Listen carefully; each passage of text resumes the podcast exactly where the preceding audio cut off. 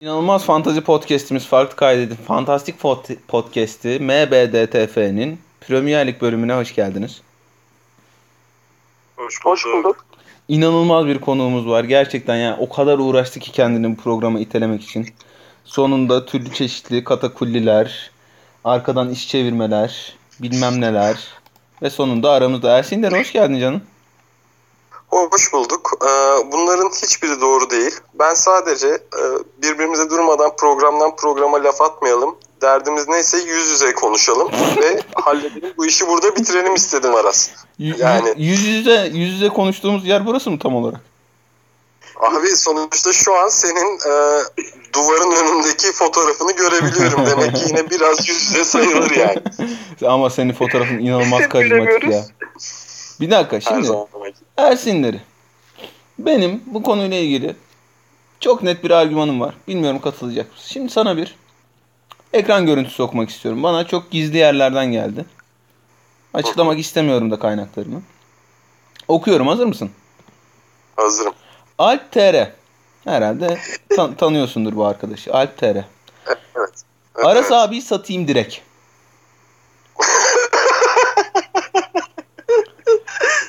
Şişkas kast Ersin peki. İleri.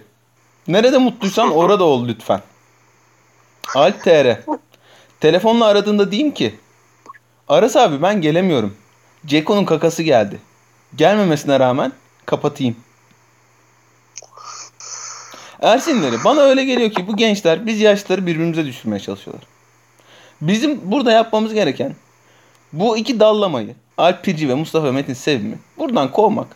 Senle burada ya sikeyim STS'li, sikeyim Premier Ligi deyip 15 dakika game'imizi yapıp çıkmak. Biz burada çocukları eğleyeceğiz diye yemin ediyorum birbirimize düştük. Kesinlikle öyle. Yani ben Alp bana abi bak biz sosyallikte konuşmak istiyoruz. Gelir misin dediğinde ya ben Alp zaten oynuyorum. Senin de benden böyle bir ricam var. Seve seve gelirim kardeşim demiştim. İş nerelere geldi Aras? Abi benimki...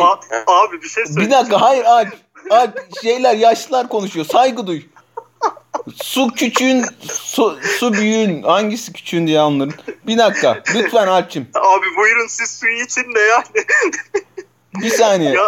Hayır ama benim bu MBDTF podcast'ine giriş maceram öyle olmadı. Biraz daha çökme üstüne oldu. O yüzden utandım yani. Alp'le Birce yapıyorlardı bu programı. Evet. Ben bizim bayağı programı da Birce'yle yapıyorlardı. Yani. Hatta ben Birce'yle ilk hafta çok felaket ters düştüm. Ya dedim Birce beni sevmedi herhalde. Ben bir daha gelmeyeyim bu programa dedim ya. Hani hiç böyle çok çok naziktim. Ondan sonra baktım Aras. Her şey çok güzel gidiyor.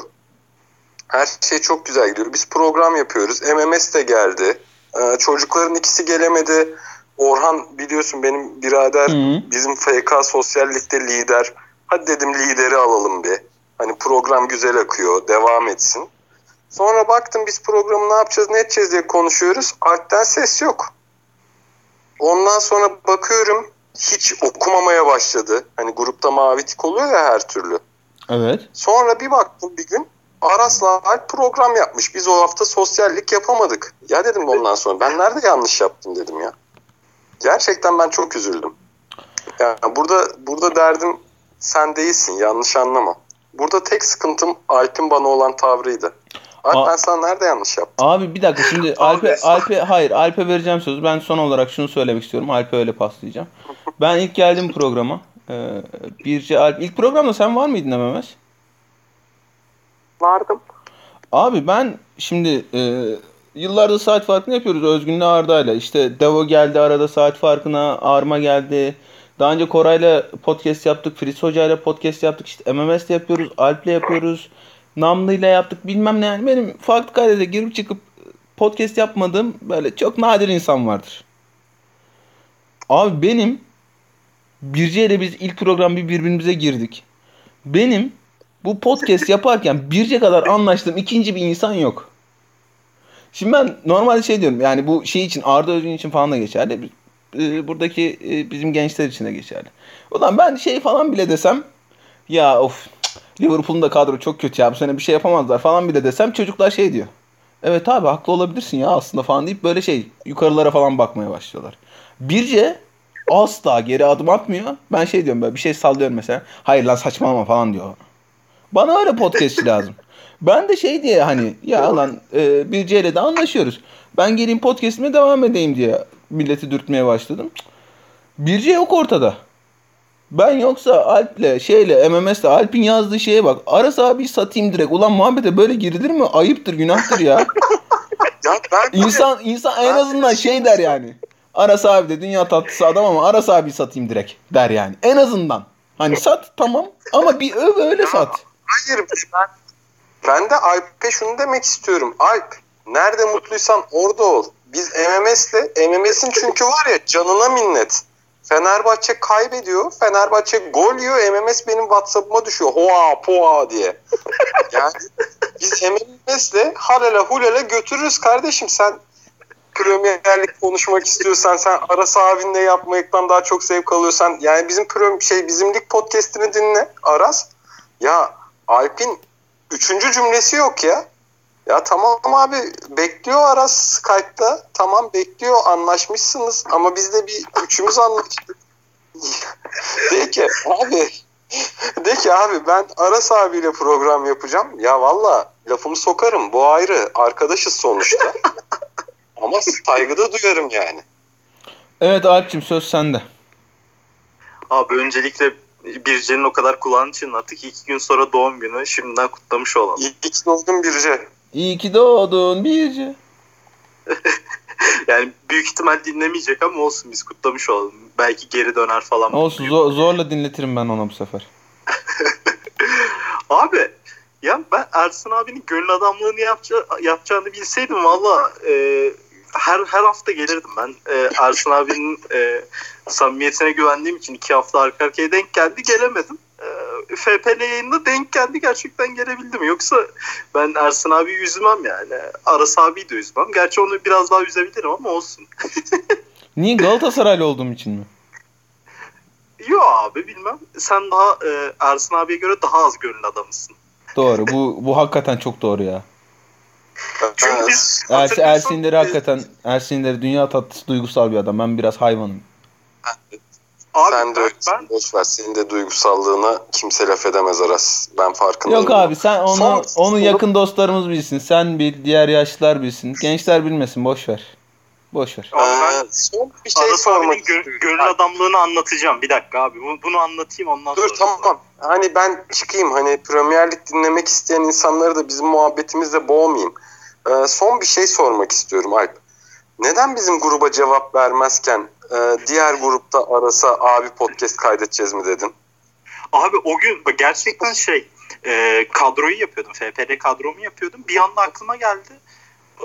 Yazdım gruba yapacağız mı pod diye. STS ile olduğu bile aklıma gelmedi. Hani podlardan değil, direkt STS ile hiç silmişim o an. Son olarak şunu demek istiyorum. Alp Ozan sen şöyle yaptın. Biz yazdığımızda eyvah ulan yine bunların şeyine katılmak zorunda mı kalacağız dedin değil mi bizim için? Abi estağfurullah, onu asla demem. Hiç öyle demem yani. Direkt gelmiyorum derim. Ersin sana gitmeden önce son bir sorum var o zaman. Buyur abi. Şimdi Alp'i ikimiz de tutuyoruz değil mi? Herif yani hakikaten yani Premier Lig konusunda böyle acayip uzman. Her maçı takip ediyor. İşte fantazisini oynamasını biliyor. Çok güzel ifade ediyor. Kendini çalışıp geliyor bilmem ne. Şimdi sen de tutuyorsun demek ki yani STSL podcast'ine sürekli çağırdığın için istiyorsun. Adamla podcast yapmak. Program onun zaten Aras. Hani o bizi çağırıyordu normalde. İşte o bir enteresan. Hayır oldu. Şimdi ben sana soru soracağım. Bu adam gönülden Fenerli. Fenerbahçe Beko'nun hiçbir maçını kaçırmıyor. Arıyorum, konuşuyorum, soruyorum. Abicim ne yapıyorsun, ne ediyorsun? Ya maç izliyorum. İşte ne maçı izliyorsun? CSK Barcelona. Ulan CSK Barcelona maçı izliyor çocuk. Ben zannettim Şampiyonlar Ligi'nde CSK ile Barcelona eşleşmiş. Herif oturmuş Euroleague maçı izliyor. Geçen demiş ki sana abi şikas var mı? Yok. Niye yok? İşte savaş müsait değil de ben geleyim o zaman demiş. Çocuğa cevap vermemişsin.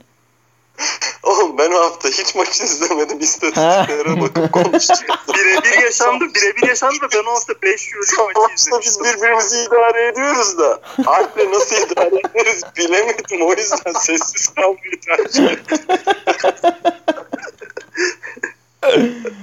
Tamamdır, anlaşılmıştır. Evet, Ersinleri şimdi ikimiz de şey konusunda bizde ilgili hiçbir sıkıntı olmadığı ve gençlerin bizi fişteklediği konusunda hemfikirizdir diye umuyorum. Haftaya seninle bir STS'li programı kaydetmek istiyorum ama. Bak bunu direkt şey yaptım. İşte direkt böyle bir gönül adamı Ersin abi. Tamam. Yani çocukları sağla ikimiz konuşalım bir saat. Haftaya var bir plan program. O plan programlar kesinleşsin. Zaten duyururuz da millete. Halledelim bu işi. Tamam. Kayseri Spor Kangele mi oynar? Ali Beşik'le mi oynar? Bir konuşalım. Kangele ile oynar abi. Kangele gibi kaç tane topçu geldi Türkiye'ye? Doğru. Haklısın. Evet. Alp Pirci ve MMS. Ersin İleri'ye bir şey söylemek istiyor musunuz? Uğurlayalım. Ben şeyi merak ettim. Alp Aras abinin gönül adamlığını anlatacaktı. Nasıl bir gönül adamı oldu? Abi onu bir anlatayım. Ersin abi 2 dakika daha dur da hemen hızlıca anlatayım. Biz şimdi Aras abiyle ilk tanışıyoruz daha. Twitter'dan falan konuştuk. Ondan sonra WhatsApp'tan yazışıyoruz. Dedim ki abi sana abi diye hitap ediyorum ama problem değil değil mi dedim. Sonuçta hani büyüğümüz falan. Ondan sonra Aras abinin bana söylediği cevabı söylüyorum. İstersen yarrağım bile diyebilirsin.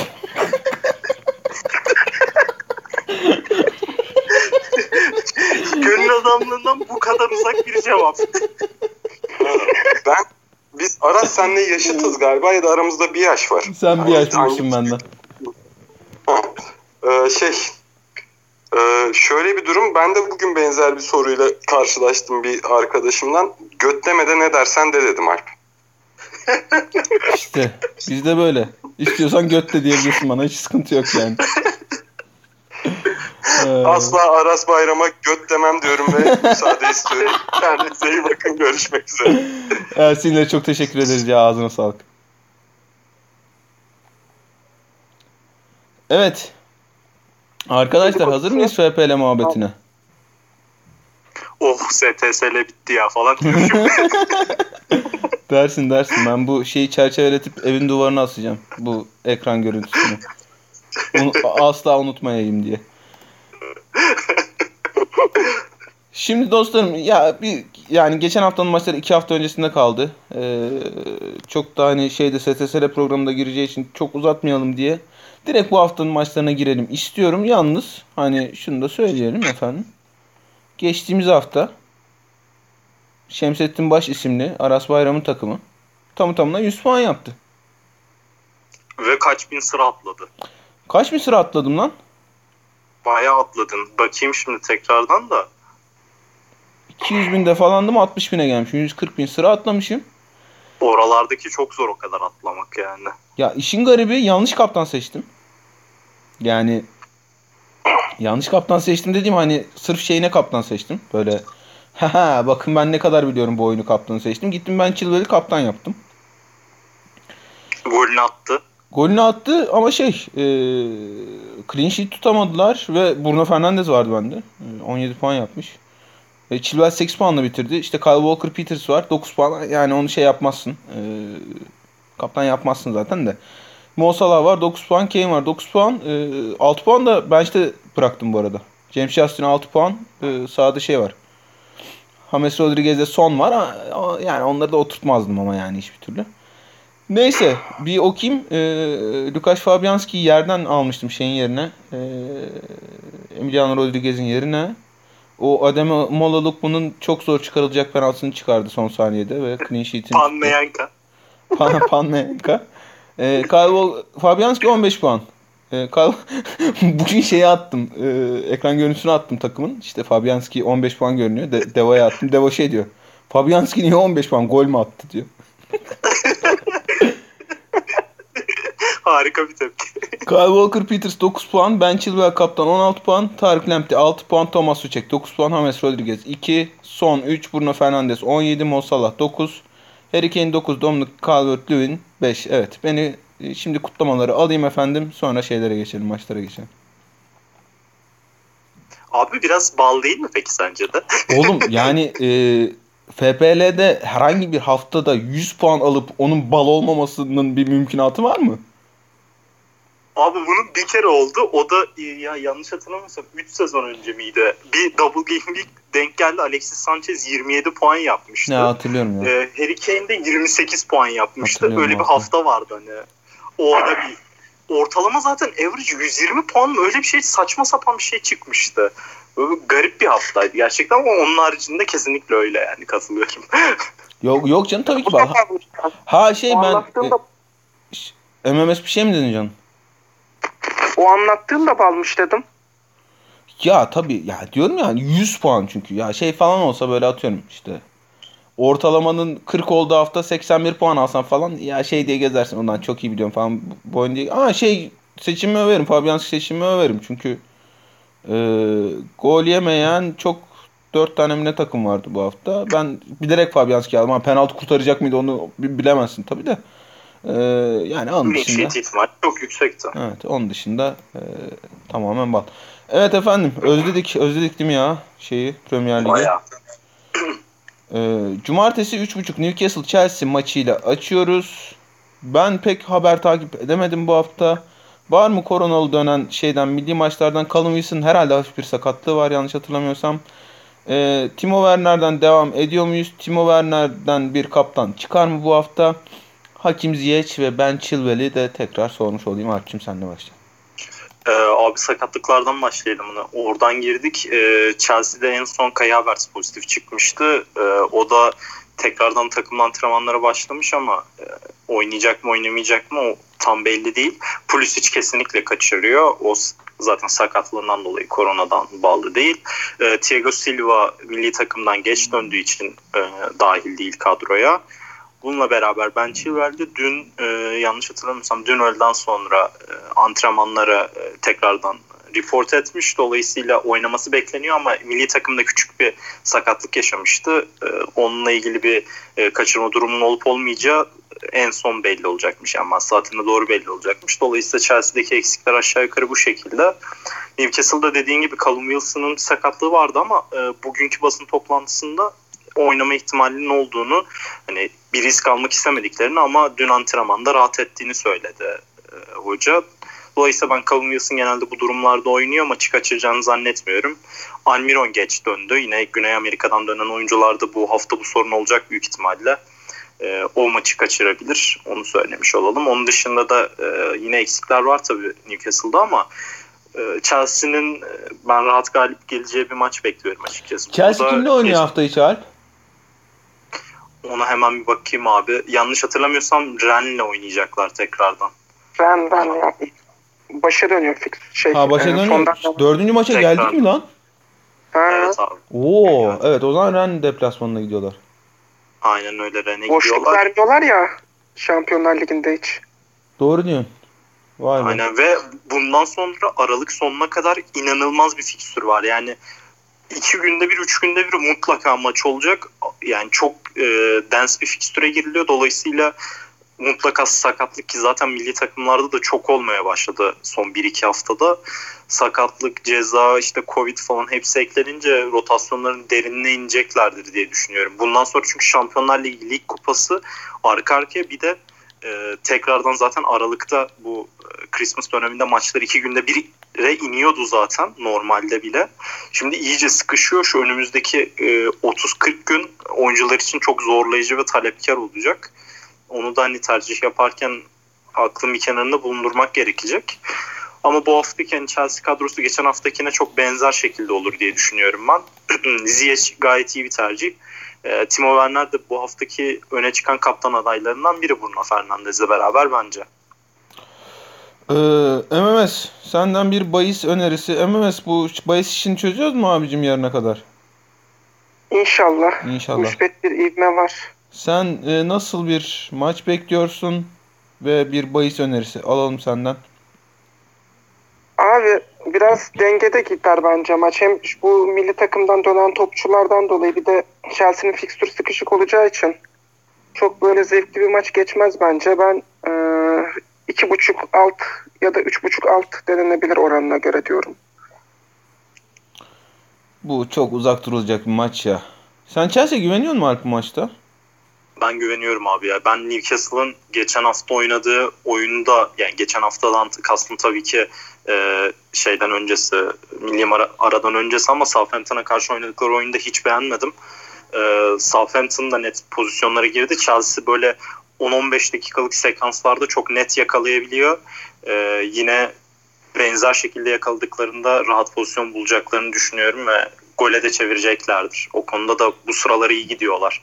Zaten kalede de hala Dubravka'nın dönüşü dönmüyor diye biliyorum. Orada da bir eksiklik var. Dolayısıyla Van Chelsea'nin kazanacağını düşünüyorum burada.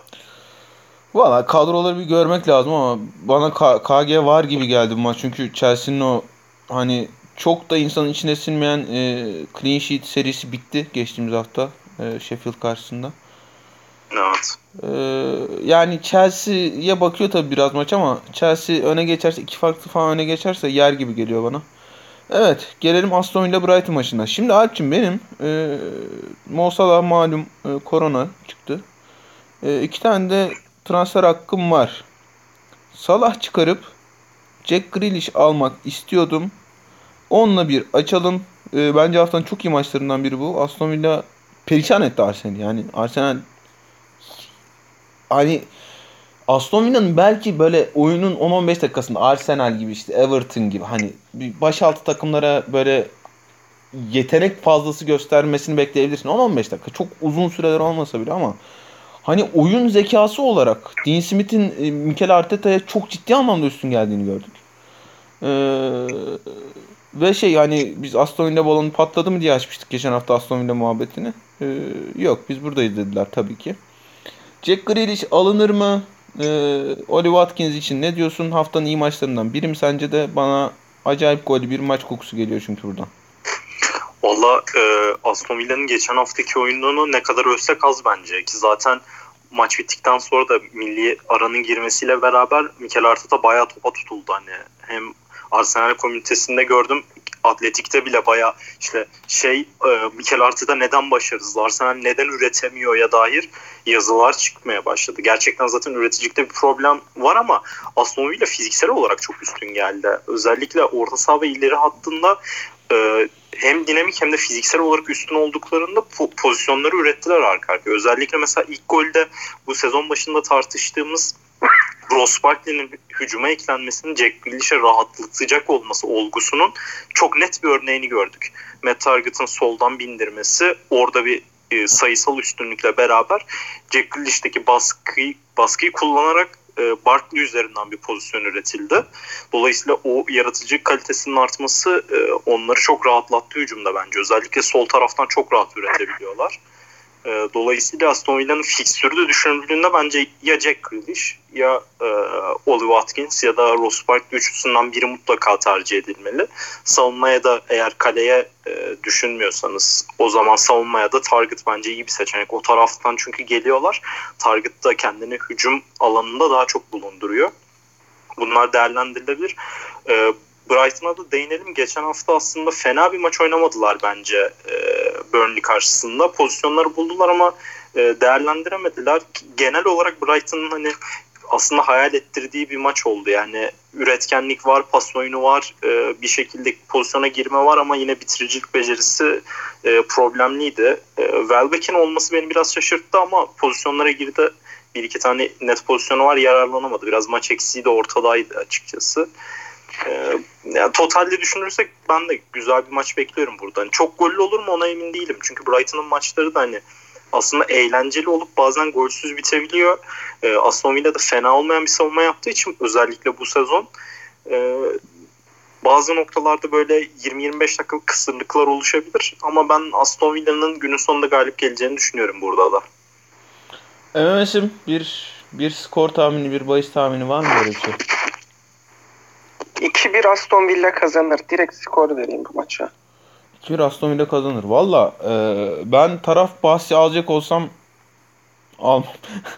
Hakikaten yani beraberlik falan. Ben 2-2 bekliyorum ya maçı. Çok net 2-2 bekliyorum. Yani karşılıklı gol alırım. İki takım da 2 gol ve fazlası atar da alırım. Skor 2-2 de alırım.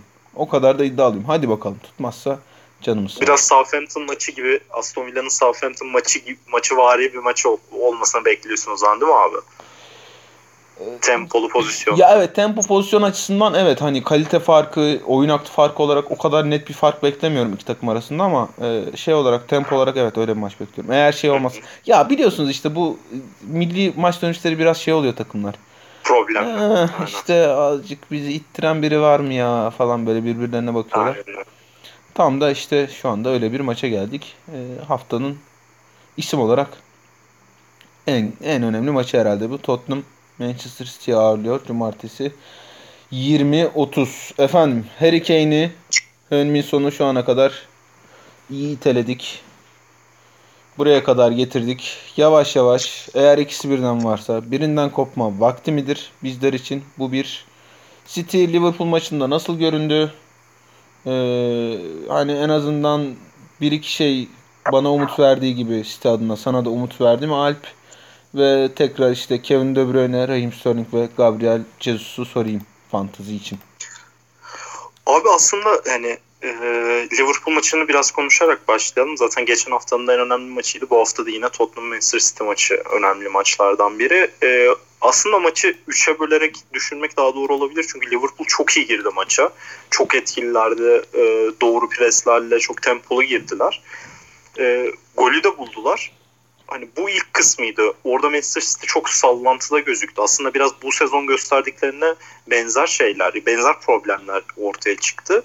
Daha sonra beraberlik golünü hızlı attıktan sonra yine dengelediler. Hatta öne de, yani öne geçecek pozisyonları da yaratmaya başladılar. Penaltıyı buldular. Kevin De Bruyne kaçırdıktan sonra maç yine başka bir çehreye büründü. Dolayısıyla hani direkt üzerinden çıkarım yapmak çok kolay değil. Böyle 3 farklı oyun oynandı aslında. Şimdi buraya dönecek olursak da ben Tottenham'da açıkçası bir tek Heung-min Son vardı takımımda. Onu çıkarttım bu hafta. Zaten wildcard'dayım aslında. En son ondan da biraz bahsederiz, kimleri düşündüğüme dair. Bu hafta hani Tottenham'da eksiklerden de konuşalım. Doherty koronavirüsten dolayı olmayacak. Bergwijn sakatlı devam ediyor. Ndombele yine sakatlı devam ediyor. Normalde Ndombele aslında önemli olmayacak bir eksiklik gibi gözüküyordu ama son haftalarda aslında en iyi oynayan oyuncularından biri. Dolayısıyla ben onun kaybının etkileyeceğini düşünüyorum bu maçta Tottenham'ı. Onun dışında Matt Target'in olmaması da büyük ihtimalle Sergio Aurier'i sağ beke çekecek ve Sergio Aurier sağ bekte oynadığı zaman, yani geçen seneki bu ön tarafı dörtlediği bir hücum sistemi vardı Jose Mourinho'nun. Orada o kadar göze çarpmıyordu ama dörtlü savunmaya döndüğü anda Aurier'in savunma açıkları çok ortaya çıkıyor ve çok vurdum duymaz davranabiliyor. Böyle savruk hareketler yapıyor.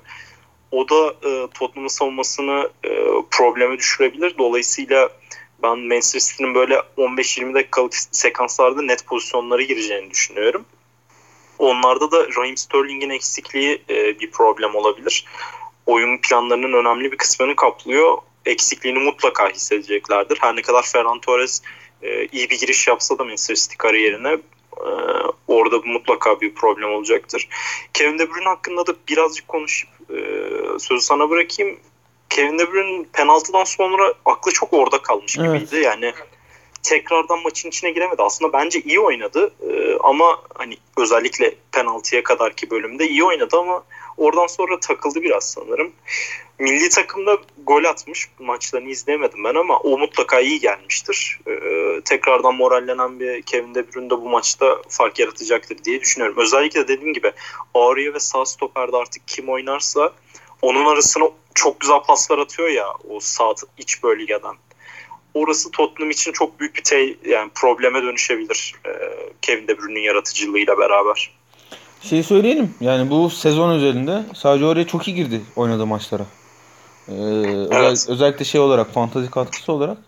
Ama yani o kadar dengesiz, hani sadece şey için değil, sezon içinde ki maçlarda değil, maç içinde de inanılmaz dengesiz bir topçu ki yani dediğin gibi hani o stoper bek arası City'nin ve De Bruyne'nin oymayı çok sevdiği yerler. Bahis için de hemen şeyimizi verelim. Oraya yüksek ihtimal kart görür bu maçta eğer oynuyorsa. Kesin. Mehmet'ciğim ne diyorsun? Penaltı bile yaptırabilir. Yani ben Kevin De Bruyne, pardon ölmesi böldüm ama Kevin De Bruyne'ü sadece şeyden dolayı bile aldım açıkçası. Ben Tottenham'ı penaltı yaptırabileceğini düşünüyorum. Kevin De Bruyne'e tekrardan topu emanet edeceklerdir. Dolayısıyla hani Kevin De Bruyne'den uzak durmayı düşünen varsa bu da akıllarında bir kenarda yer etsin istiyorum ben yani. Tekrar penaltı kazanırlarsa yine atar. Geçen sene City üst üste 70. penaltıyı kaçırdıktan sonra Ederson atacak artık diyorlardı. O muhabbet ne oldu ya? Ben aynen, çok heyecanlanmıştım Ederson penaltı atacak diye. Aynen, Kevin De Bruyne'e verdiler. Ondan sonra her penaltıyı atmıştı. Dolayısıyla o sorun hani o dönem için çözüldü diye düşündük. Çünkü Kevin De Bruyne sakattı o penaltının sürekli değiştiği dönemde. En son gelince Kevin De Bruyne aldı, atmaya devam etti. Attıkça da kaldı. Ben şimdi de değişeceğini hiç düşünmüyorum açıkçası. Yani bir ihtimal İlkay'a tekrardan dönebilir ama aman İlkay'a yani ne penaltı için ne sağ içinde ne olur kimse bir daha dönmesin ya. Abi ben şu son zamanlarda Tottenham'a böyle Mourinho'ya karşı bir dip dalgası oluşuyor böyle. Yavaş yavaş yükseliyorlar böyle. Allah onların belasını versin. Ne olacağını düşünüyorsun? Onun biteceğini düşünüyorum. Bu maç City bayağı 3'lük 4'lük yapacak bence Tottenham'a. Hadi bakalım buyurun. Ya ben o konuda şimdi City'nin 5 maç arka arkaya gol atamama, birden fazla gol atamama serisi oldu ya. O konuda biraz şüpheliyim. Hani 2'ye çıkabilirler mi emin değilim ama biraz Aurier'in ne kadar dangalak oynayacağına bağlı bence günün sonunda. Yani erken bir şekilde kırmızı bile görebilir. Düşünüldüğünde etkisi olacaktır. Manchester City'nin de bu arada hafta içi maçı Olympiakos'la, dolayısıyla tamamen bu maça konsantre çıkarlar. Hani rotasyonu yapacaksa oraya yapar. Dolayısıyla yani her ne kadar Pep'in bu rotasyon öngöremesek de bunu da söylemiş olalım. Ya ben de aslında senin gibi düşünüyorum ama abicim yani 3 sezondur öyle City Tottenham maçları izliyoruz ki City 2 sezon önce hani böyle panzer gibi milletin üstünden geçerken bile Premier Lig'de yenildiler Tottenham'a, yanlış hatırlamıyorsam. Şampiyonlar Ligi'nde zaten elendiler, hatırlıyorsunuz. Geçen sene miydi o, bir sürü VAR muhabbeti oldu falan filan. Tottenham gene bir puan aldı ilk maçta son dakikada. Gabriel Jesus'un sayılmayan golü, o gene 2 sezon önce miydi? Neyse yani çok acayip maçları izliyoruz. Özellikle Heung-min Son'un yani geçen sezon başı böyle insan artık 20 sene öncesiymiş gibi geldiği için Heung-min Son'un acayip maçlarını izledik. Çok istiyorum böyle hani net bir şey senin kadar net konuşayım City rahat kazanır, 4'lük yapar, 5'lik yapar falan. Çünkü bana da öyle geliyor. Hele Kevin De Bruyne iyi döndüyse milli takımdan. Ama diyemiyorum hani maçın ismi sebebiyle. Ben herhalde KG yok alırım maça. City öne geçerse ben Tottenham'ın gol atabileceğini düşünmüyorum. Nasıl? Öyle bir bahis de vardır ha, sağda solda kesin. Çok yaşa bebeğim. Evet. 11 Manchester United, vay benim West Brom. Geçtiğimiz hafta yani anladınız artık 2 hafta önce. Aslında biraz konuştuğumuz gibi bir maç oldu. Biraz da konuşmadığımız gibi bir maç oldu. Genel bir maç oldu orada. Öyle ama yani hakikaten öyle ama. Çok garip şeyler oldu yani. İkisini de barındırıyordu maç. Ya gol atan takım alır götürür dedik maç için. Bir önceki United maçı için de öyle demiştik aslında, Spurs maçı için de. Aynısı oldu yani. Öne geçti Everton. Orada United öne geçmişti. Hemen ardından United yakaladı. Yakalayınca da vurup geçti. Bruno Fernandes'in şovu vardı. Kavani'de ilk golünü attı United formasıyla Premier Lig'de. Alp'cim, Bruno Fernandes'e güvenmeye devam ediyor muyuz? Bruno Fernandes bir kaptan adayı mıdır? Hazır West Brom'u içeride yakalamışken ve sonra Southampton'la, sonra West Ham'la, sonra da City ile oynayacak olan United'dan bu 3 haftalık için Bruno Fernandes dışında bir topçuya çökülebilir mi sence? Abi aslında bunu 2 şekilde değerlendirmek lazım. Normalde kağıt üstünde her ne kadar Manchester United'a bakan bir fikstür gibi gözükse de Manchester United'ın bu tarz takımlara karşı ne kadar zorlandığını farklı örneklerle gördük geçen sene ve hatta bu senenin başında. Dolayısıyla ben şu maça bakıp rahat rahat Manchester United elini kolunu sallayarak kazanabilir mi? Ya, gerçekten emin olamıyorum. Çünkü zaten Marcus Rashford'un küçük bir sakatlığı var. Onun oynayıp oynamayacağı belli değil. Marcus Rashford'un olmadığı durumda kanat oyuncusu kalmıyor elinde. O taraftaki yaratıcılık sınırlandığı için ortadan delmesi lazım. West Bromwich orayı çok kalabalık tutan bir takım. Zaten 5'li önünde de 4'lü set çekiyorlar. Dolayısıyla oyunu genişletmeden nasıl bir çözüm bulabilirler bilmiyorum. Hani belki Alex Telles oynayabilirse onun genişletmesiyle bir alan açılabilir ama öbür taraftan zaten Wan-Bissaka hani hücum katkısı fena olmayan ama belli bir kalitenin altında olan bir oyuncu. Dolayısıyla bu şartlarda hani elindeki ilk yedek Daniel James, o da kontratak oyuncusu biraz daha, en azından şu ana kadar izlettikleriyle. Mata olabilir diğer tarafta. O da hani yaratıcılık mutlaka getiriyor ama oyunu genişletmek konusunda bir katkı sağlamayacaktır. Dolayısıyla benim bu maç konusunda kafamda soru işaretleri var. Martial'in durumu da belirsizmiş bu arada. Cavani'nin golcülüğüne ihtiyaçları olabilir. Eğer hani fiziken de fit duruma biraz daha gelebildiyse. Yani her ne kadar kağıt üstünde Bruno Fernandes bu haftanın en net kaptan adayı gibi gözükse de bu problemler benim kafamı kurcalıyor. Ben yine wildcard kadromda aldım Bruno Fernandes'i ama kaptan yapıp yapmamak konusunda çok net olamıyorum dediğim gibi. Bu arada Maguire ve Bale hazır olacakmış West Bromwich maçında. Neye hazır olacaklarmış? Oynamaya. Ha, çok iyi. Mehmet'ciğim senden de bir bahis tahmini alalım. United West Brom sıkışabilir maç diyor Alp. West Brom çok kötü göründü ama United'ın da kendisinden kötü takımlara karşı hali ortada. Ne diyorsun? KG yok. KG yok dedin. KG yok dediğin yani United yemez yani gibi düşündüm. Valla olabilir ya. Ama yerse işte bir bahisçinin. Yerse canım sağ olsun. Valla yerse de atamayabilir. Evet. Onun için bence yani... yine evet. KG yok. KG yok iyiymiş ya hakikaten. Fulham Everton. Fulham inanılmaz komik bir maç oynadı geçen hafta. Yani gerçekten hayatımda izlediğim en komik şeylerden biriydi o Panmeyanka penaltısı. Aleksandar Mitrovic milli takımı yani en azından hani penaltılara devam ettirecek penaltıyı kaçırdı ve takımı elendi finalde, playoff finalinde. Adebayo Lukman'ın attığı penaltı malum biraz herhalde Fulham'da yüzler asık olur diye tahmin ediyorum. Everton'da o sezona iyi başlangıcının devamını getiremedi. James Rodriguez'in durumu ne? O da milli takımdan dönüyor herhalde. Onun sakatlığı makatlığı bilmem ne.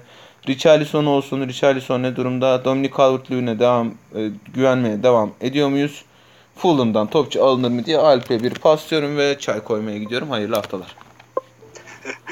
Yani Fulham'dan topçu almak çok zor yani. Çünkü Mitrovic de sezona hiç iyi girmedi. Hala da zaten fiziksel olarak da sürekli milli maçlarda falan da oynuyor. Aynı şekilde taze kalması da çok zor. Dolayısıyla ben Fulham'dan yakın ve orta vadede büyük ihtimalle oyuncu tercihi yapmam. Everton'a değinecek olursak da Richarlison'un milli takımda yaşadığı bir sakatlık vardı. Zaten Brezilya milli takımından dönenler geç dönüyor. Ne kadar dahil edilebilir bilmiyorum. Burada hani bir avantaj pazar günü oynuyor olmaları, bir günü daha olacak Richarlison'un. Eğer bileği iyi durumdaysa oynayacaktır ama net bir bilgi yok. Bununla beraber alanda da küçük bir sakatlık vardı, kas sakatlığı. O da herhalde bir aksilik olmazsa oynar diye düşünüyorum. Diğer kart cezalısı eksikler dönmüştü zaten Luka Dean. Bu maçta ben Everton'ın kazanacağını düşünüyorum ya. Bir düşüş vardı, galibiyet alamama, işte çok kolay gol yeme vesaire ama Fulham o konuda oraları kullanabilecek oyunculara sahip mi emin değilim ben. Yani pozisyona girseler bile Everton'ın savunması o seviyeye karşılık verebilecek bir savunma en azından. Yani iyi olmasa da. Dolayısıyla ben Everton'ın zorlanmadan bu sefer kazanacağını ve galip gelememe serisini sonlandıracağını düşünüyorum. Ben de sana katılıyorum Alp. Hatta böyle hani gol de yemezler bence. 2-0 falan biter maç. Ya mevzu Everton olunca onu da böyle güvenerek söylemek zor oluyor ama yani Fulham'ın hücum hattına güvenip onu diyebiliriz ya. Ben de hani clean sheet alma ihtimallerinin yüksek olduğunu düşünüyorum. Zaten Everton'ın da bu arada hani de söylemiş olalım. FPL'de bu 3 haftaki fikstürü çok iyi yani. En azından o seviye takım için Fulham deplasmanına gidiyorlar. Leeds geliyor. Burnley deplasmanına gidiyorlar. Bu fikstürde çok rahat gol bulabileceklerdir. Onun için Dominic Calvert-Lewin'e sahip olanlar kesin zaten tutsunlar. Tabii Richarlison'la beraber almak çok kolay değil. Dolayısıyla çok gerekli de değil büyük ihtimalle. Ama arkasına bir James Rodriguez iliştirilebilir şu fikstürde. Çok haklısın. Aras abim gelemedi. Ben bir sonraki maça geçeyim istiyorsan. Sheffield United West Ham maçı. Aynen, Sheffield West Ham. Alp, anlat bize bu maçı. Sheffield'ımız geri dönecek mi? Açıkçası şu savunma problemleriyle çok zor. Çok eksikleri var hala. Sanderberg'e işte STSL programında konuştuk. Norveç'te kaldı. Dönemiyor. Ryan Brewster'da bir yine sakatlık var. Oynayıp oynamayacağı kesin değil. Egan aynı şekilde kesin değil. O kanal zaten sezonu kapatmıştı. Dolayısıyla savunma hattında problemler vardı. Andy Stevens'ı sol iç olarak devşirmişti. Onda da bir diz sakatlığı olabilir. Dolayısıyla burada çok fazla eksik var. Yani savunma hattını yerleştirmek çok kolay değil. Nasıl bir yapıyla çıkacaklar bilmiyorum. Fleck dönüyormuş orta sahaya o açıdan. Yani Bergen'in belki dribbling kalitesi olarak olmasa da yaratıcılık olarak getirdiklerini biraz karşılayabilecek bir oyuncu. Dolayısıyla onun gelmesi bir miktar rahatlatacaktır ama gerçekten zor bir dönem Sheffield United için. West Ham'da da Antonio'nun iyileştiği, antrenmanlara başladı ama maç seviyesinde iyileşmediği ortaya çıktı. Yani kendisi ben de antrenmanlara başladım falan demişti ama hoca şu anda açıkçası birkaç güne daha ihtiyacımız var dedi. Belki pazar gününe kadar iyi olduğunu düşünürse oynatabilir. Yani onu söylemiş olalım. Yarmolenko'da Covid var orada sağ tarafta. Onun dışında West Ham'da bir eksik yok. Yani açıkçası tahmin etmesi ve öngörmesi çok kolay bir maç değil. Sheffield United'ın ben yine gol yiyeceğini düşünüyorum açıkçası bu savunma problemleriyle. West Ham zaten fena olmayan bir hücum hattına sahip. Her ne kadar Fulham'a karşı zorlansalar da bu sefer deplasmanda gol bulacaklar. Hele Antonio oynayabilirse zaten gole rahat giderler diye düşünüyorum. Oynuyor mu? Abi onu az önce söyledim hoca tam hazır değil, biraz daha beklememiz lazım, 1-2 gün daha beklememiz lazım dedi ama kendisi bir Twitch yayını mı artık bir yerde demiş, ben hazırım, antrenmanları yapıyorum zaten falan demiş ama bakalım hani pazar gününe 1-2 gün daha olduğu için büyük ihtimal oynar ama ya öyle hissediyorum.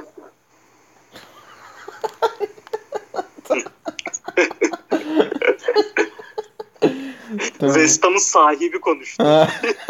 Oynasın ya. O kadar para verdik adama ya. Para vermedik de draft almıştık ya. Ha, draft ne oldu lan? Geçen hafta ona hiç bakmadım ha. Neyse, hiç açmayalım o konuyu. Bilmememiz liderliğini koruyor. Ya hadi bırak Allah aşkına, bal işte ya. Evet, pazar maçlarıyla devam ediyoruz. Leeds Arsenal felaket görünüyor ya. Hani sadece skor olarak değil, oyun olarak da felaket göründü. Çok ceza sahasına gitmek isteyen bir takım görüntüsü vermiyor. Oyunu tutmak isteyen bir takım görüntüsü veriyor Arteta'nın Arsenal'i. Pek alışık olduğumuz bir şey değil bizim hani yıllardır izlediğimiz Arsenal'den. Özellikle Aubameyang'ın kaleye çok uzak oynadığı söyleniyor. Malum işte ya 3-4-3'ün sol forveti oynuyor ya da işte 4-3'ün 4-3 varyasyonlarının sol açığı gibi oynuyor. Alp, bu eleştirilere katılıyor musun? Leeds de tam tersi inanılmaz baskılı, kaleye sürekli skor ne olursa olsun kaleye gitmek isteyen, önde baskı yapan bir takım. Arsenal biraz daha seviyor o tür takımları. Önde baskıyı aşarak işte hızlı 3 tane forvetiyle sonuç yakalamaya çalışıyor. İyi bir maç izleriz gibi geliyor bana iki takımın stil farkı dolayısıyla. Ama Aubameyang eleştirilerine katılır mısın? Nasıl bir maç bekliyorsun? Fantezi adına ne düşünüyorsun? Abi açıkçası hani bu Aubameyang üzerinden çok tartışılacak bir konuma emin değilim. Çünkü Mikel Arteta bir oyun seçmiş ve onun peşinden gidiyor. Üretimleri bu oyunu devam ettirerek yapması zor. Çünkü sahada yaratıcı oyuncu konusunda bir sıkıntı var. Yani çok ortada. Zaten kadroyu görünce de burada kim üretecek diye düşündürüyor anında. Dolayısıyla ben hani bu problemleri bireysel problemler olarak düşünmemek gerektiğini düşünüyorum. Zaten Atletik'te bu bir tane yazı çıktı. Belki görmüşsündür sen de. üretim konusunda nedenli problemler yaşadığını sayılarla anlatan, hani çok detaya girmeye gerek yok zaten, hani oyun olarak da sıkıntı ortada ama bu hafta bir de üzerine Elneny ve Thomas Partey'in ikisi birden olmayabilir. Zaten Elneny kesin yok Covid'den dolayı ama Partey'in sakatlığı tam belli değilmiş ama kaçıracağı öngörülüyor. Dolayısıyla orta ikilinin değişmesi durumunda nasıl bir tekrardan yapı? Cebalos'a döner büyük ihtimalle ama o da David Luiz'le kavga etmişler galiba. David Luiz yumruk atmış burnuna falan, öyle garip. Aynen böyle bir şey gördüm. Dolayısıyla takım içinde de hani şey falan diye yazıldı. David Ornstein var ya, o işte bu takımdaki birlikteliği daha da ateşledi falan filan yazmış. Bilmiyorum ne. İçeride nasıl? Ahmet Ercan'dan bu kim bu? Dolayısıyla hani onları söyledim. Arsenal'da yani biraz işler karışık. Elneny'yle beraber Kolasinac da Covid pozitif ama o zaten çok önemli bir parçası. O her zaman Covid pozitif diyorsun. Onun kafa Covid pozitif yani. Abi Aubameyang konusunda da yani aslında Arsenal'in iyi dönemlerinde kendine çok iyi roller biçti. Hatta geçen sene kontrat almadan önce oynadığı oyun Premier Lig'in en yüksek standartlarının karşılığı bir oyundu. Şu anda biraz takım olarak oynadıklarının karşılığında Aubameyang'ın da böyle kalması çok anormal değil bence. Onun için çok yapacak bir şey yok. Yani Mikel Arteta oyunu değiştirmeye karar verdiğinde daha fazla verim alabilir ama bu oyunla daha fazla alması çok kolay değil bence. Ya da bir tane daha yaratıcı oyuncu atması lazım ortaya. Ama o zaman da işte biraz onun istediği oyundan uzaklaşmaya başlıyor. Dolayısıyla kendi içinde bir paradoks var yani konuda bence. FPL üzerine dönersek de Arsenal'ın savunmasına belki yatırım yapılabilir. Bu da Hector Bellerin özelinden olabilir sadece. Onun dışında da ben hiçbir değer görmüyorum Arsenal bazında. Leeds United'a da kısaca değinmiş olayım.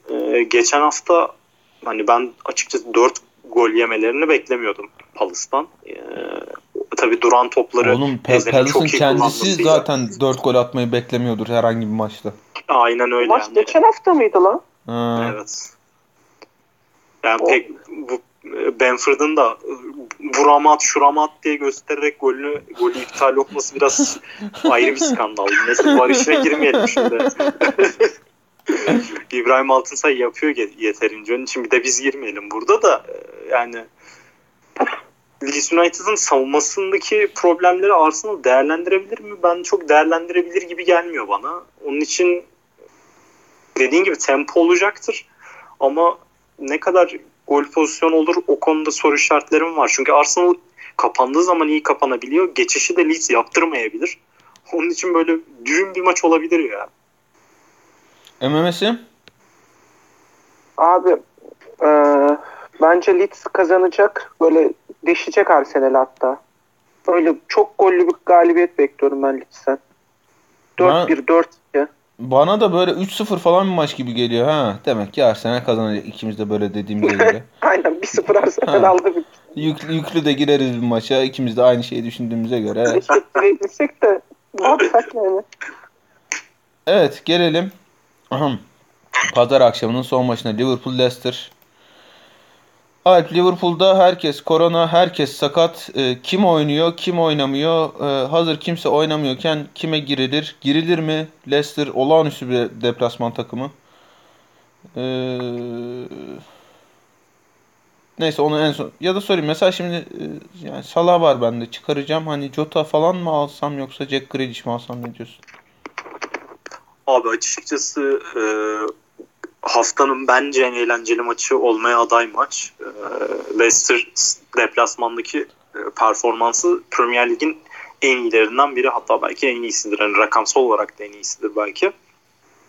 Bu haftaki hani Liverpool'un problemlerini biraz daha genişletelim. Hatta oyuncu da bakalım. Savunma hattında bir tek eğer oynayabilirse sol tarafta Andrew Robertson oynayabilecek. Onun dışında Gomez sezonu kapattı. Van Dijk sezonu kapattı. İkisi birden yok. Trent Alexander-Arnold milli maçları kaçırdı. Daha devamında ne kadar kaçıracağı belli değil.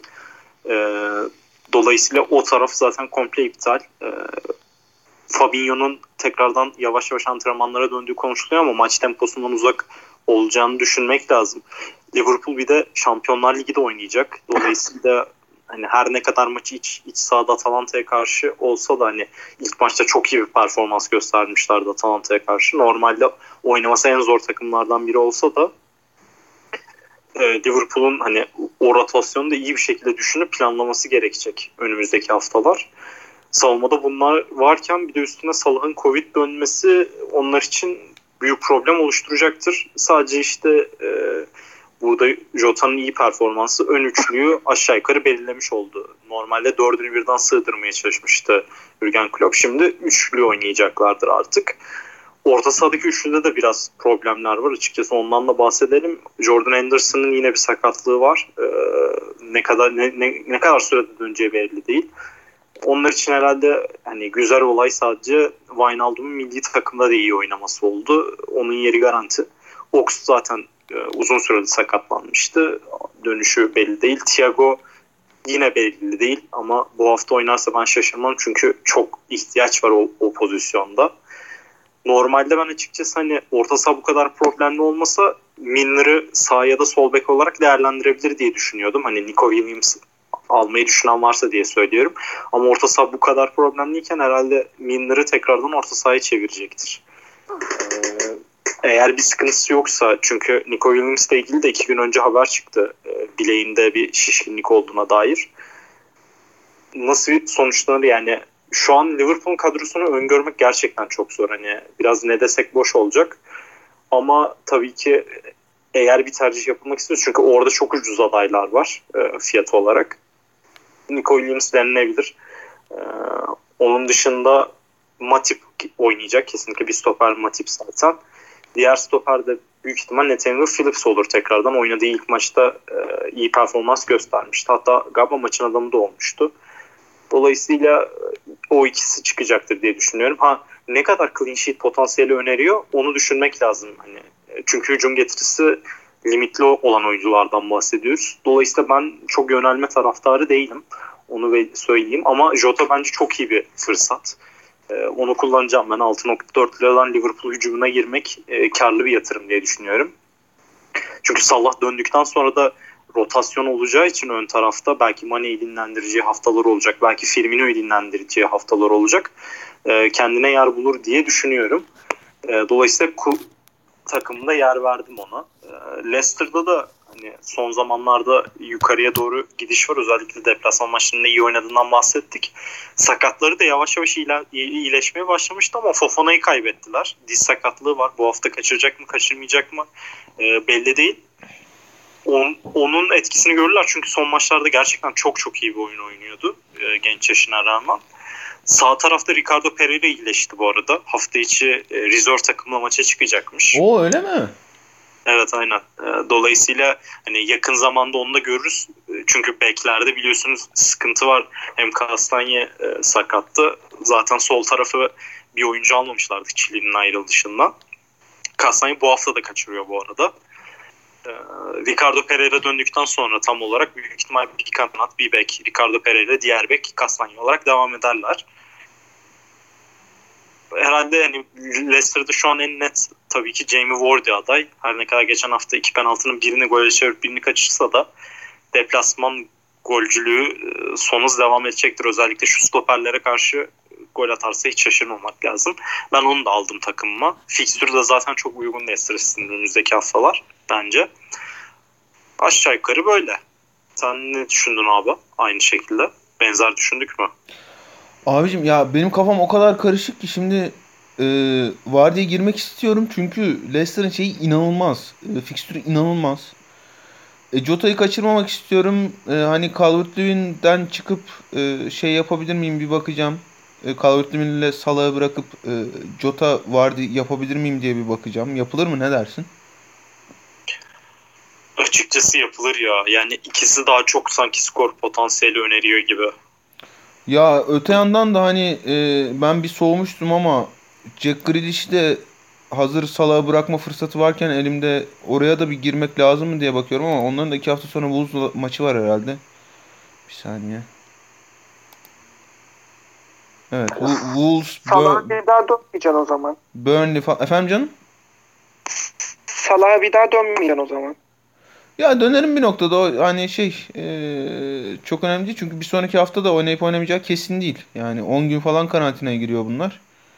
Büyük ihtimal kaçıracakmış hatta.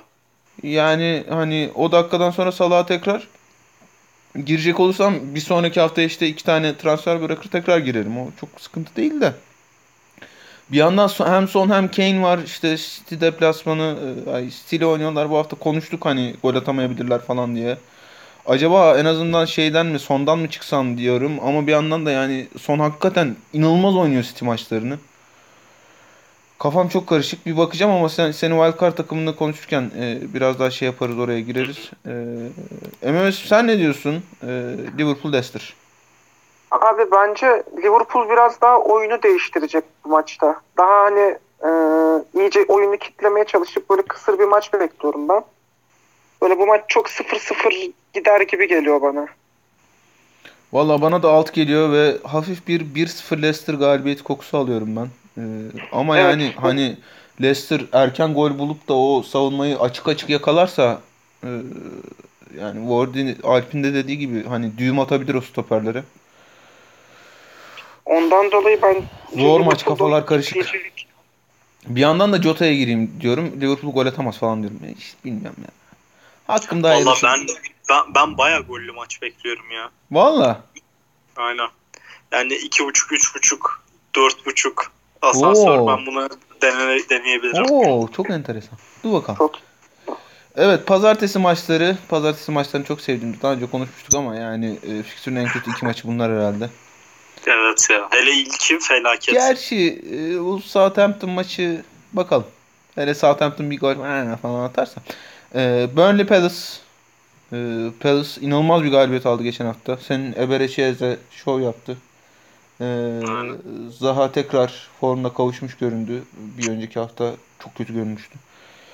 Evet, Eze, Zaha bunlara giriyor muyuz? Burnley ile ilgili herhangi bir beklentimiz var mı? Yoksa bu takımı küme düşürüyor muyuz artık? Abi öncelikle başlayayım. Ben geçen hafta draftta Arda Namlı ile karşılaştık. Draft sırasında Eberiç'e izleyip benim bir önümden almıştı ve ben lütfen alma, ben alacağım dememe rağmen iyi sen diyorsan bunu kesin alayım deyip almıştı. Ve Eze bütün haftalar durup benle oynadığı hafta 13 puan yaptı. Neyse ki Stuart Armstrong pikimle biraz dengeleyebildim. Sonra zaten Oliver Watkins fişi çekti ama yine de terletti bizi bu hafta Eze. Sporlanmışsın, ben dedim kaybetti herhalde. Ha? Kaybetti herhalde dedim. 60-44, 16 puan fark atmış. Aynen işte en son Oliver Watkins 13 puanı yapınca bitirdi işi. Neyse bu haftaki maça dönelim. Yani bu maçla ilgili benim söyleyebilecek hiçbir şeyim yok. Ya 0-0 bitse şaşırmam açıkçası. Zaten Burnley'nin ahı gitti vahı kaldı. Brighton'a da karşı hani böyle 1-2 kez geldiler ama yani öylesine geldiler resmen. Palace'da deplasmanlarda böyle zaten çok topu alayım, oyun oynayayım tarzı bir oyunu yok. Ama savunmada sakatları iyileşti. Geri döndü çoğu. Onu söylemiş olalım. Dolayısıyla tekrardan nasıl bir kadro, yani savunma hattını nasıl kurarlar onu görmek gerekecek. Tyreek Mitchell da döndü. Tekrardan kullanılır bilmiyorum. Çünkü Nathaniel Klein fena oynamıyordu aslında 1-2 haftadır. Orayı keser çünkü Van Aanholt'u kesmeyebilir. Hatta kesmez. Ama sağ tarafta da oynayabiliyormuş Mitchell. Dolayısıyla belki orada bir tekrardan rotasyona gidebilir. Görmek lazım. Dediğim gibi hani bu haftayı beklemek gerekiyor Palace kadrosu açısından. Onun dışında ben hani Palace'ın orta vadede fikstürü iyi ama Zaha'ya girilir mi emin değilim. Yani normalde Zaha bu deplasmanda gol atabilecek bir oyuncu aslında. Hani maçı biraz hani hayal ettiğimde Zaha'nın gol atmasını uzak bir senaryo değil gibi görüyorum ama Palace'ın oyunu hiç beğenmedim aslında Leeds'e karşı. 4 gol atmalarına rağmen yani zaten 3'ü duran top ama dolayısıyla çok yönelmek istemiyorum Zaha'ya da ama 10 puan yaparsa da şaşırmam açıkçası, öyle diyeyim. MMS'in bu maçtan ne alıp patlarız sence ya?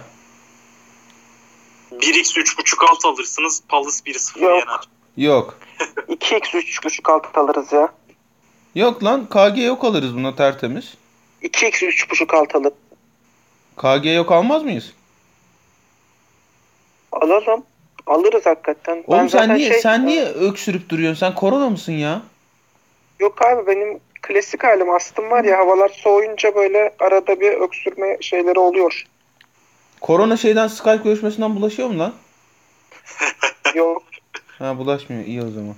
Evet, son maçımız Wolves Southampton. Şey diyeceğim sana canım.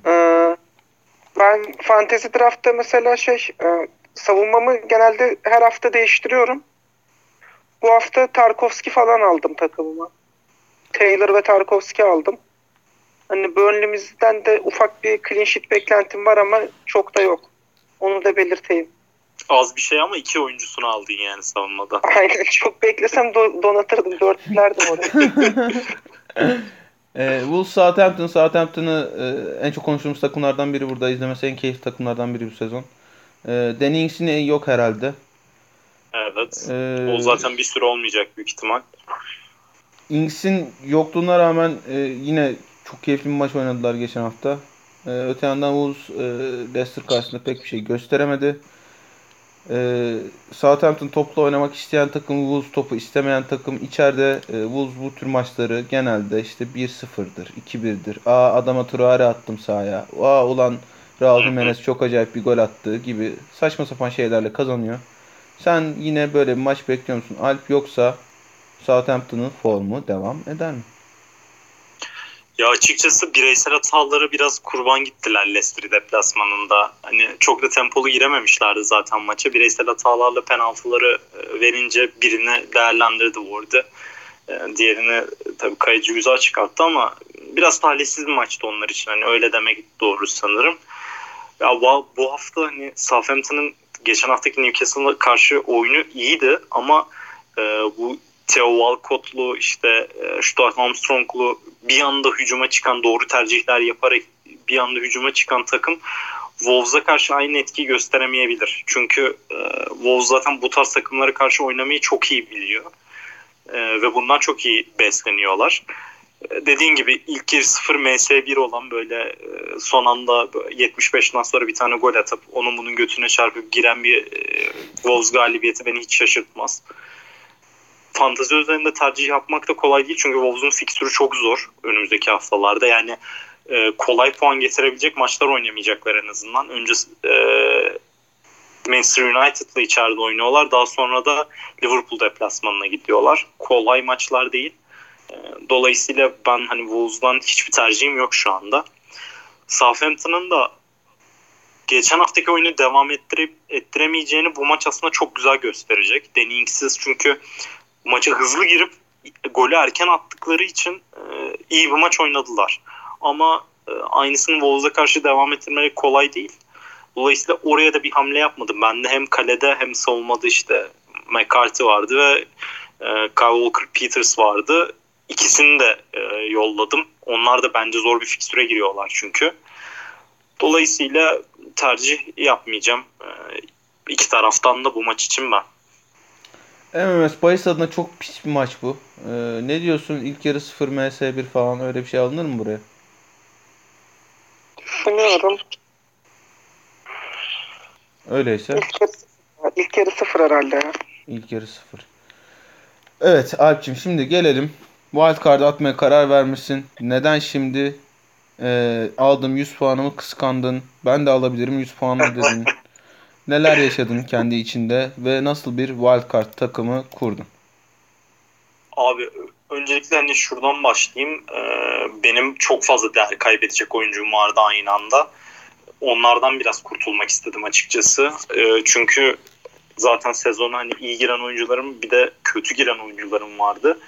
Onları dengelemek istedim. Bir de transferlerde mesela çok iyi hamleler de yaptım. Bir iki tane kötü hamlem de oldu. Onları da kurtulmak istedim. Bir de kalecimin fikstürü zorlaştı vesaire vesaire derken sonunda hepsini birleştirip bir wildcard atayım dedim. Açıkçası çok da kararsızım hala wildcardımda. Bir şu anki takımını saysana. Hemen sayıyorum. Kalede Mendy var. Savunma hattını Target, Kufal, Chilwell, Nico Williams ve Tyreek Mitchell'dan oluşturdum. Orta saha, 3-5-2 oynayacak takım. Önce onu söylemiş olayım. Defans Chilwell, Target ve Kufal. Orta saha Grealish, Kevin De Bruyne, Bruno Fernandes, Diego Jota ve James Rodriguez. Forvet'te Werner ve Wardy var. Bu şekilde bir 3-5-2 Bu attıktan sonraki takımın değil mi? Evet, attıktan sonraki takımın. Ya şimdilik tabii hani aslında yaptığım şeyden, drafttan memnunum yani, fena değil. Sadece şöyle bir sıkıntım var. Hani biri sakatlandığında direkt kulübeden gelebilecek oyuncu olmadı. Yani tam parayı ucu ucuna tutuşturdum. Tabi bunda hani aynı takıma Kevin De Bruyne, Bruno Fernandes, Timo Werner ve Jamie Ward'i sokmamın etkisi var. Hani 4 tane aslında premium topçuyla oynuyor gibi bir kadro oldu. Tottenham'dan kimseyi alamadım. Ama zaten fikstürü zorlaştığı için hani çok tercih etmeli miyim emin değilim.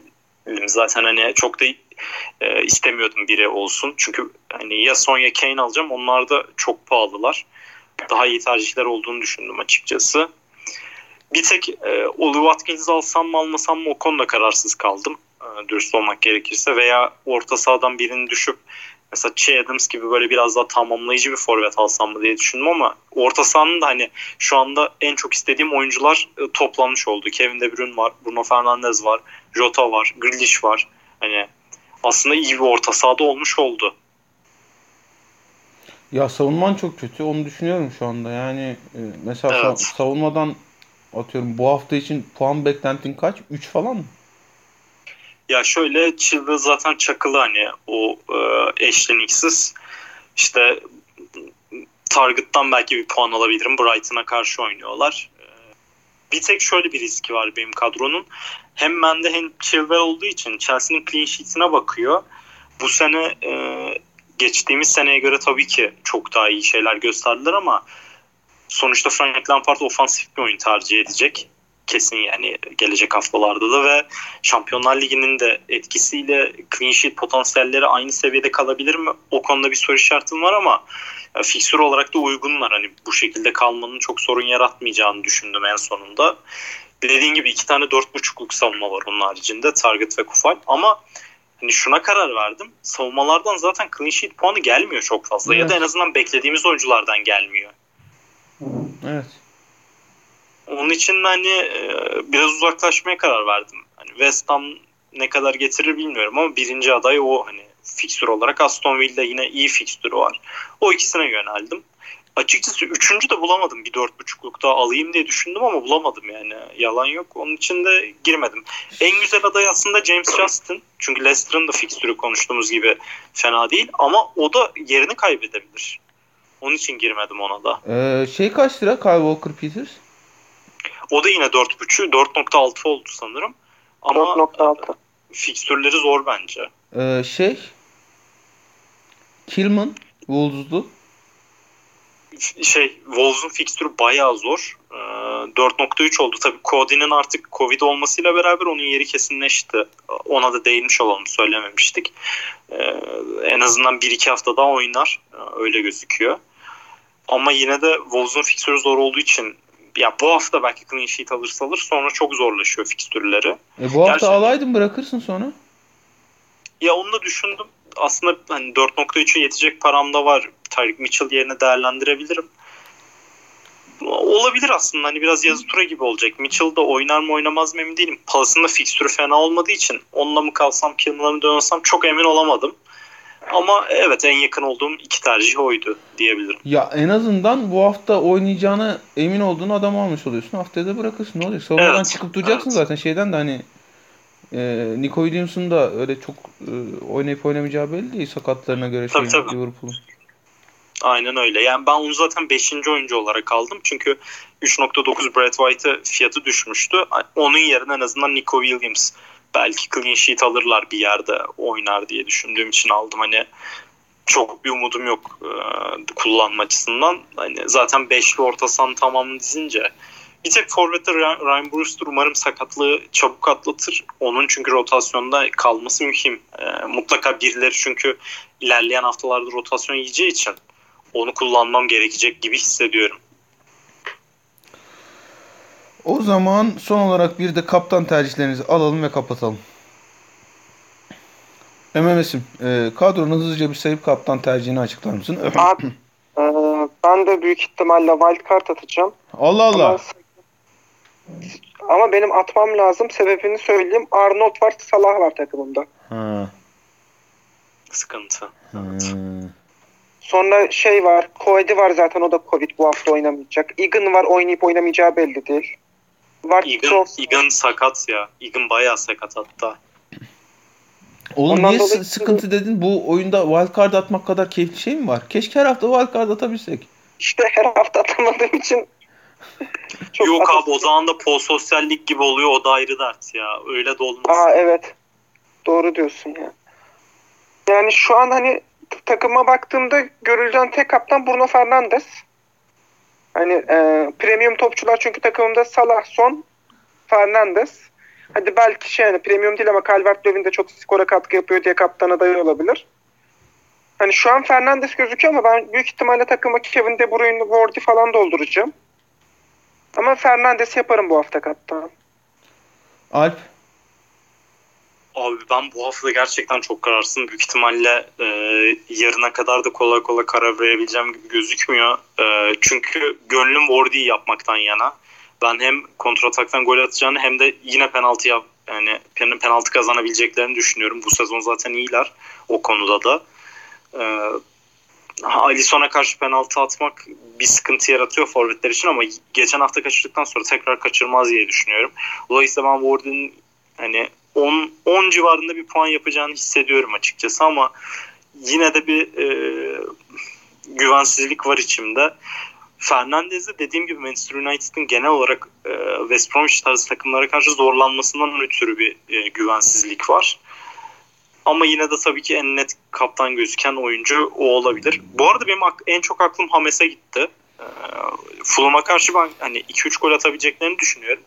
Hames'in de bunların içinde olacağını hissediyorum. Dolayısıyla hani sürpriz bir kaptan arayan varsa ve takımda varsa değerlendirilebilir. Yine aynı şekilde bence Jack Grealish de fena bir aday değil. Bunlar hani fiyatları daha düşük olduğu için genelde öne çıkmıyorlar ama ikisi de kaptan olarak değerlendirilebilir bence bu hafta. Ben deplasman, daha önce söylemiştim bunu. Deplasmana çıkan topçuya kaptan atınca içim kıyılıyor benim. Bir fena oluyorum. Çok kötü oluyorum. O yüzden Grealish ve Bruno Fernandes arasında çok kararsızdım. Geçen hafta şovumu yaptım ben Chilwell'e kaptanlık atarak. Bu hafta herhalde şova girmeyip Bruno Fernandes'i yaparım diye tahmin ediyorum. Gene 70 dakika olmuş lan. Evet canlarım, var mı ekleyecek son bir şeyiniz? Vallahi yok abi, zaten Fenerbahçe'mizin maçı başlıyor değil mi? Tamam tamam hadi. Hadi tutmuyorum seni. Yerleştirseler de. Veseli yokmuş ha Alp. Cidden mi? Ha. Aman. Real Madrid'e -10.5 girelim hemen. Tamam hadi kapatalım da girelim. Bizi dinlediğiniz için çok teşekkür ederiz efendim. Görüşmek üzere. Görüşmek üzere. Hoşçakalın.